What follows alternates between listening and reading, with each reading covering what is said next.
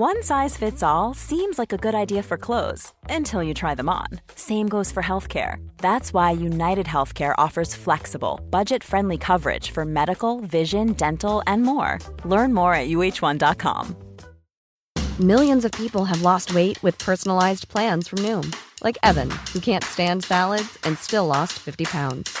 Salads, generally, for most people, are the easy button, right? For me, that wasn't an option. I never really was a salad guy. That's just not who I am. But Noom worked for me. Get your personalized plan today at Noom.com. Real Noom user compensated to provide their story. In four weeks, the typical Noom user can expect to lose one to two pounds per week. Individual results may vary. Greetings, fellow time travellers. Always, always great to have you with me. Wouldn't want to make this journey through space and time on my own. And as always, uh, before the episode, big thanks to all the people who have joined my site on patreon.com because it's the financial support from patreon.com that makes all of the difference. And everyone who supports Patreon is is directly supporting everything else that Paul and I do the love letter to the British Isles, the love letter to the world, and all of that. So, if you've joined up, that's great. A thousand thanks to each and every one of you. And if you're not a member yet and you'd like to be, here's your chance. Go to patreon.com, look for me by name, part with some cash on a monthly or an annual basis. It's cheaper by the year. Uh, become a member. You join a family of like minded, curious, questioning types who are interested in, who love history. So, it's a great opportunity. Come along, be part of the community. That's it for the advert. It's now time to strap yourselves into the time machine as we set off towards the next stop on my love letter to the world. Recorder, microphone, action.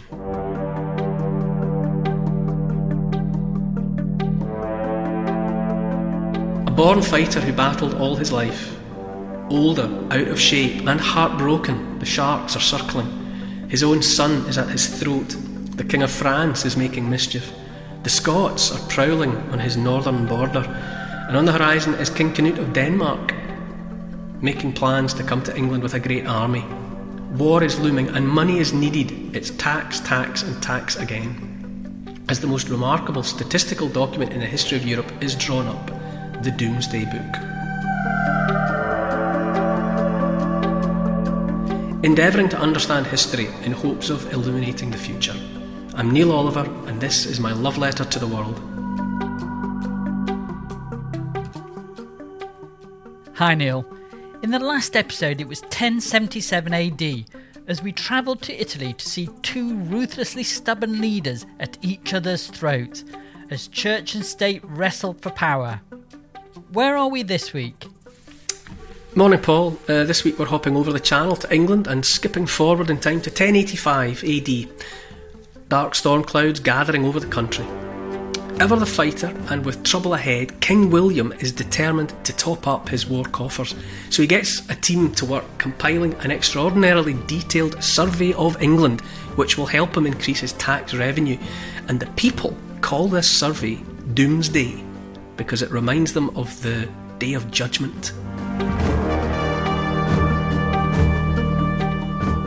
Well, we're in we're in merry old England, where more and more, I think, from this point on in the love letter to the world, people will be hearing familiar place names uh, because you know we, we've reached a point where from now on, our part of the world, Europe, even Britain, begins to be noticed, begins to have some contribution to make to the bigger story of the world. In terms of a time, we're, we're sort of 1085, 1086 and it's to do with uh, William the Conqueror, who obviously in 1066 had invaded England and had taken the English throne for himself from the Anglo-Saxon Harold Godwinson, who, by the you know by the calculations of the Anglo-Saxon dynasty, was the rightful king. But to be to be specific, at this moment in time, and we'll move backwards and forwards. But it, let's say it's 1085, okay, and William the Conqueror, William the First, he doesn't have his troubles to seek at this particular moment in time. And it comes as no surprise, probably to William, because his life, his time as a as a king, his time as a, as a ruler has always been fraught. He's always had to fight incessantly to hold on to what he's got.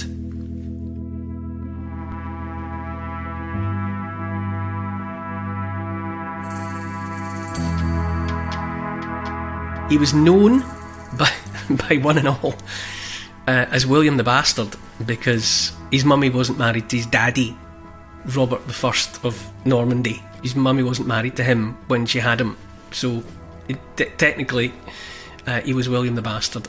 And it's worth bearing in mind because he was also a bit of a bastard. anyway, uh, he, and as I say, he fought all his life for what he thought was his by right.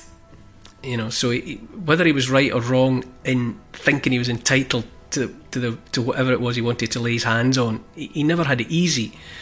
At this point, is he still in control of Normandy? Yes, uh huh. He's still. I mean, he he eventually hands off Normandy to his eldest son. So so yes, I mean William's arrival in 1066 that was what brought England and France under one umbrella everything that then happens between various kings, English and French, vying for overall control, it starts now, or, or it started as soon as William I put his bottom on the throne, because he was the he was Duke of Normandy when he arrived, so he, he brought that with him. He already had that in the bag. He was descended from Rollo, not the chocolates, the Viking. Remember, we, we have done this. Rollo was a Viking warlord and he made so much trouble for King Charles the Simple of France. Not, not simple minded, straightforward is what it meant. He made so much trouble for him that Charles the Simple bought him off with territory, gave him land. He said, Look, just stop, stop attacking everything. Take this, take something and have it for your own. And at the same time, be a Christian, defend your territory, keep out other Vikings, and would that could we is that something that you could work with? And Rollo said yes, and he was as good as his word. He stopped Viking attacks on on the rest of France, largely by bringing his own people in and you know and, and pacifying them and having them obey the rules. No, and Normandy becomes it's the land of the Northmen, the land of the Vikings. So William's descended directly from Rollo. He's he's his great great. Uh, so Normandy is is his is his birthright, and he you know he gets it from from his father Robert I. But there's always challengers. He's he's always been challenged, and people are always trying to take away from him that which he has. He was a dyed in the wool fighter. Nobody ever regarded him as, as a great. He, he wasn't one of these characters like Charlemagne, you know, who established effectively a university around him and, and attracted all the all the clever people and, and wanted to get involved in all that. He didn't. He wasn't like that at all. I mean, there's evidence that he tried to learn Old English, but packed it in because it was too hard. And uh, he, he, that wasn't really what he's about. He was he was he was a more practical individual, um, but he, but he just had to fight all the time to hold on to, to whatever he had. Uh, so he, although he arrived in England in 1066, won the war or won the battle, he had to fight the, the war for the rest of his life, really, because he was always under pressure from those that thought it shouldn't be his. In 1051, and this is important, uh, you know, behind every great man is a great woman, he married Matilda of Flanders, as she was known, and it would appear that she was indeed the love of his life. Unusually for a medieval king, there's, there's not really any evidence of him being unfaithful. And kings invariably were. You know, they had mistresses all over the shop and just casual encounters as they as they felt the feeling moved them. But there's no evidence of that around William I. So it seems like he was devoted to Matilda and she to him. And she was certainly the, she seems to have been the real source of strength for him. And she was the mother of his children. I think they had about nine over the years. They were a proper couple, they were properly together. Uh, his eldest son was Robert. Uh, they called him Robert Curthose, which means short stockings or short trousers almost. You know, but you know that's what they wore. You know, the stocking hose, cut hose. Um, so you know, he had this a nickname applied to him. Obviously, people were having a bit of fun at, at his expense for some reason. But Robert was always at his father's throat. He was always trying to replace him on the throne. Not always directly, but he was always kind of there at him so that so that was always the case. So I mentioned 1085 as, as a useful date. Well, in in 1085, Robert embarked upon a serious attempt on his father's throne, And at this point, he had the support of King Philip of France, which is obviously significant. That's serious muscle. William's own half brother, Odo, who was Bishop of Bayeux, home of the tapestry, uh, but Odo, Bishop of Bayeux, was inciting William's subjects in Normandy and in England to, to rise against him. King Malcolm of Scotland, one of those kings of Scotland that, you know, unless you're interested in Scottish history, you, may, might not have heard of. But Malcolm was prowling around on the English border, sensing blood in the water, ready to, you know, jump in and, and get involved. Uh, King Canute of Denmark is on his way to England as well, with or he's preparing invasion with Robert the Frisian, Count of Flanders, and uh, he's got a, you know so there's a great combined army. So there's been trouble before, but in 1085, the you know the great storm cloud is gathering. And that King Canute of Denmark, he's different to the earlier King Canute of England. Yeah, there's only two kings of England that were ever called great. One of them was Alfred, and the other one's Canute, Canute the Great. Um, he's the character that does the trick on the beach, showing everybody that his powers are limited. You know, even I, smashing chap that I am, can't turn back the tide.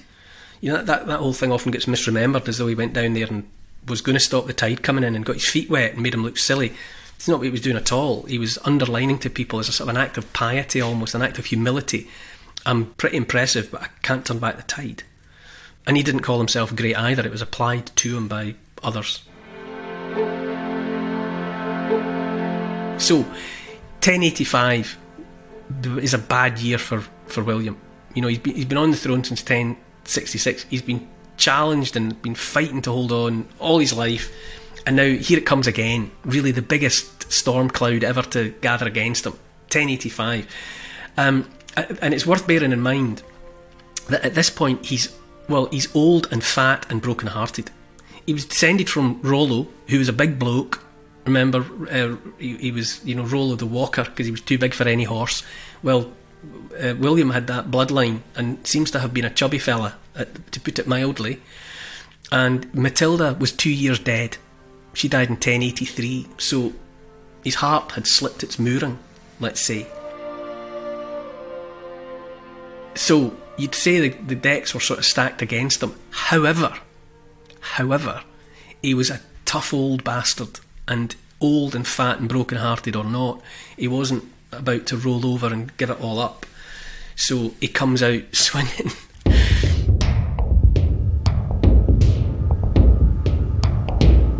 He's actually in Normandy looking after his holdings there when he finds out about this, this disastrous set of circumstances that are shaping up back in England. So the first thing he does is he sends word to lay waste to the coastline of England, so that any any invading troops, you know, for miles inland, there's nothing. There's no crops to take. There's no livestock to rustle. He just destroyed everything. I mean, can you imagine what that's like? I mean, you say it quick. He laid waste. That's people. You know, that's people's livelihoods and all the rest of it are just you know, that's what these characters are like. But anyway, this is this is what he does, and he also, uh, even by the standards of the day, when it comes to raising armies, he raises an unbelievably big army of mercenaries over in Normandy. He paid pays for them, right, to come, and you know, even by the standards of the day, people who see this host forming are, are pretty impressed. They are so numerous. And he crosses back to England with them and he, he, he puts them up on his nobles' estates, right? So all the all the rich that are beholden to William end up with all these mercenaries living on their land and needing fed and watered and sheltered and all the rest of it. So it's a, it's a big imposition on everybody. Long story short, because this is not really the point of it, he's successful. He, he turns it all back. He turns it all around. Okay, he isn't invaded. He is successful in defending his realm. But he knows all the time that one way or another, this has all got to be paid for. You've got to pay, you know, the mercenaries have to be paid for and all the rest of it. So he's holding court. He's in Gloucester, 1085, by Christmas time, you know, when he's got things back under control. And he commissions what becomes Domesday Book. What he does there is send people out to find out exactly how much he's got in terms of the kingdom. Because in that way of kings, you know, divine right and all the rest of it. He kind of figured everything was his. There might be whatever nobles and peasants squatting on the place, but it was his. England was his. So he, he sends people out to find out exactly what is there. And after Magna Carta, okay, well, Magna Carta doesn't exist until 1215, but historians looking at the documents available from the past in England would say that Magna Carta 1215 is number one, well, Domesday Book is number two. It's that important.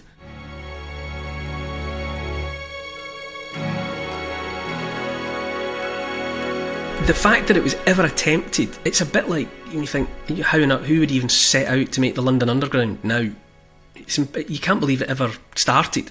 Well, the task of Domesday Book, it just seems like how would you how would you have the reach in the 11th century to undertake such a thing? But the fact is, a, the whole swathe of territory from the River Tees in the north down was surveyed that's what they called it. The scribes who were involved in it called it a descriptio, a, scri- a survey of all England. And it was amazing. People went out and found out who, who, who was everywhere. Who, who, who's on the land? Who are the farmers? Who have they got working for them? How many grains of wheat are there stored or growing? How many cattle? How many sheep? How many pigs? How many horses? How many ploughs are there on every farm? Everything it, when you think about it, it's it's really pretty impressive when you've got to do everything on horseback to get to every every tucked away valley, every you know every hillside sheep farm, whatever. They're all they're all you know they've all got to be counted. It's absolutely extraordinary. But within a hundred days, right? They set out. William commissions it in Christmas time. 1085 and a 100 days later by well by August 1086 William's sat in front of the fire at Old Sarum, one of his places of operation in Wiltshire, reading it. Right, it's in by August. It's absolutely incredible, and it, what it is basically is the basis for taxation, because everything's costing him a fortune, and he wants to know how much money he can gather up, and he doesn't want anyone, you know, lying to him. He wants to know when he comes to you to raise taxes. He wants to know in advance what you've got so that he can. He doesn't want some chancellor saying, "I've got nothing, empty pockets." he, he, he short circuits that. He already knows what you've got, and therefore what he's entitled to get from you in the form of taxation. And his people, they didn't call it Domesday Book. It was the people, it was us that called it Domesday Book because it was as unavoidable as the, the Book of Judgment that they imagined would come when you know when when Jesus turns up to find out who's been bad or good. It was as unavoidable and undeniable as the Book of Judgment. Because it was like a, it was like avoiding doom, like avoiding destiny. It was just there. There's a, a character, Richard Fitznigel, who was treasurer to Henry II. Right, that he he's one of William's descendants. He in the 1170s this guy Richard Fitznigel described how the the people were put in mind of the Book of Revelations, the Book of Judgment in the Book of Revelations. Quote: The natives call this book Doomsday. That is the Day of Judgment. For just as no judgment of that final severe and terrible trial can be evaded by any subterfuge, so when any controversy arises in the kingdom, its word, that's Domesday Book, cannot be denied. at the time that it was commissioned and completed, there was nothing anything remotely like it anywhere in Europe. No other king had ever thought to do it, or if they had thought to do it, they'd never been able to roll it out. So it's an extraordinary statement, you know, and it, and it underlines the sort of man that William was. I mean, if you think about it, he's been fighting all his life, fighting. Uh, he becomes Duke of Normandy, and he's fighting for it forever, and then he takes the English throne in 1066. And for the next 20 years, he's fighting to hold on to that. And as late in the day as 1085, 1086, he's still got the energy to commission and see through, see it through the Domesday Survey. He's really quite some guy, indomitable. You know, he does this in the aftermath of losing the love of his life. He sets out to, you know, to have this document put together, and it then it form, I mean, it forms the basis for everything Robert, his son, he gets Normandy. His other son, who's also William, gets England. That's the way he divvies it up. And then, of course, after after William the First is gone, William the Second and, and Robert, they of in Normandy, they, they fight over who should have what. And then comes Henry and all the rest of it. And in that way of things, his descendants don't have quite what he had in terms of his, his determination. But Domesday Book, I would say, is his monument. This was quite something, and it set in train really everything that happens next.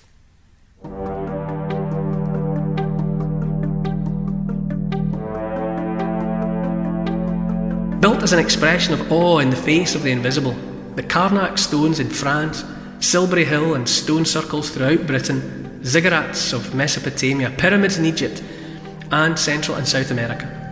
Then mountains of stone are raised to exalt the Christian God.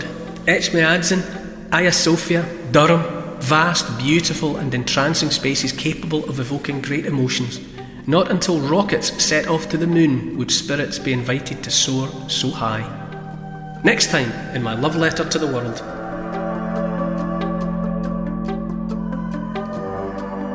To help support this podcast and to get access to new and exclusive history and comment vodcasts every week, sign up to my Neil Oliver Patreon site.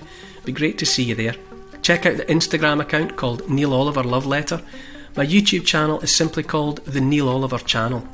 And to help build this podcast, please tell your friends about it, get them listening, and write a review to convince the online crowd to join us. For further reading about these moments in time, you could try my book. It's called The Story of the World in 100 Moments, and it's published by Transworld. Neil Oliver's Love Letter to the World is produced by Paul Ratcliffe and Neil Oliver for Catnip Inc. Music is composed by Milo McKinnon. Social media and YouTube producer is Oscar, CFR.